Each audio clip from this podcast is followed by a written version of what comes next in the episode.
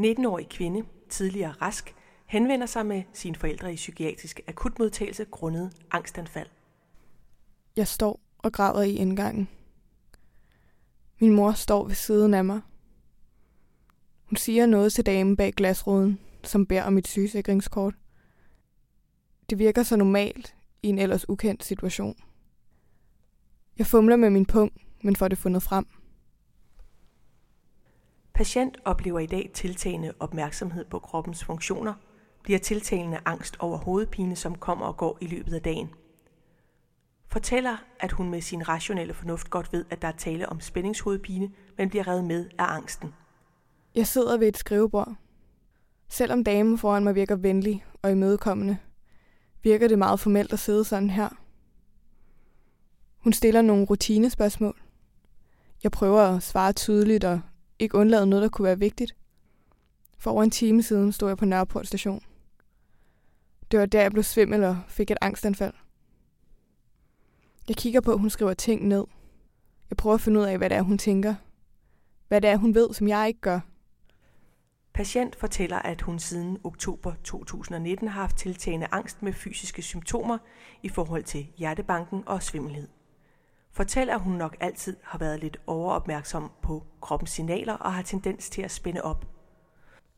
Jeg er så opmærksom på, hvordan jeg bliver opfattet. Uvante situationer gør mig nervøs. Jeg ved ikke, hvordan jeg skal agere eller finde ro. Patienten er flyttet tilbage til Danmark med sin familie efter et længere udenlandsophold.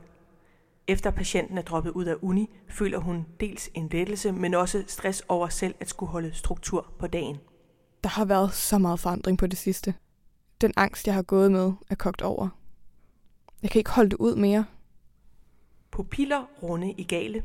Naturlig reaktion over for lys, direkte og indirekte. Naturlige øjenbevægelser. Jeg kigger lægen i øjnene, smiler. Jeg føler mig distraheret. Jeg har svært ved at være i min krop. Objektivt psykisk. Bevidsthedsniveau. Vågen, klar, orienteret i tid og sted og egne data. Tanker. Er samlet og relevant uden tegn på formelle tankeforstyrrelser. Kontakt. Formel og emotionel kontakt er intakt. Venlig og smilende. Jeg prøver at opføre mig så meget som mig selv som muligt. Men det er svært at skille, om det er min naturlige opførsel eller en høflig rolle, jeg spiller. Men jeg føler ikke, det viser, hvordan jeg har det. Jeg føler mig forkert. Jeg føler mig både for sensitiv, for tæt på tårer, men også for glad. Hvis jeg virkelig havde det skidt, ville jeg så kunne opføre mig sådan her? Jeg har det virkelig dårligt, og jeg forstår ikke, hvorfor jeg ikke kan fortælle dem det tydeligere. Hvorfor bliver jeg så normal, når jeg sidder over for lægen? Hvordan skal jeg forklare noget, jeg ikke selv forstår? De virker mere bekymrede over min høje puls og blodtryk. Hvorfor er de ikke mere bekymrede over, hvorfor jeg er her? Affekt med stemningskongruent affekt. Stemningsleje. Neutralt. Psykomotorisk tempo.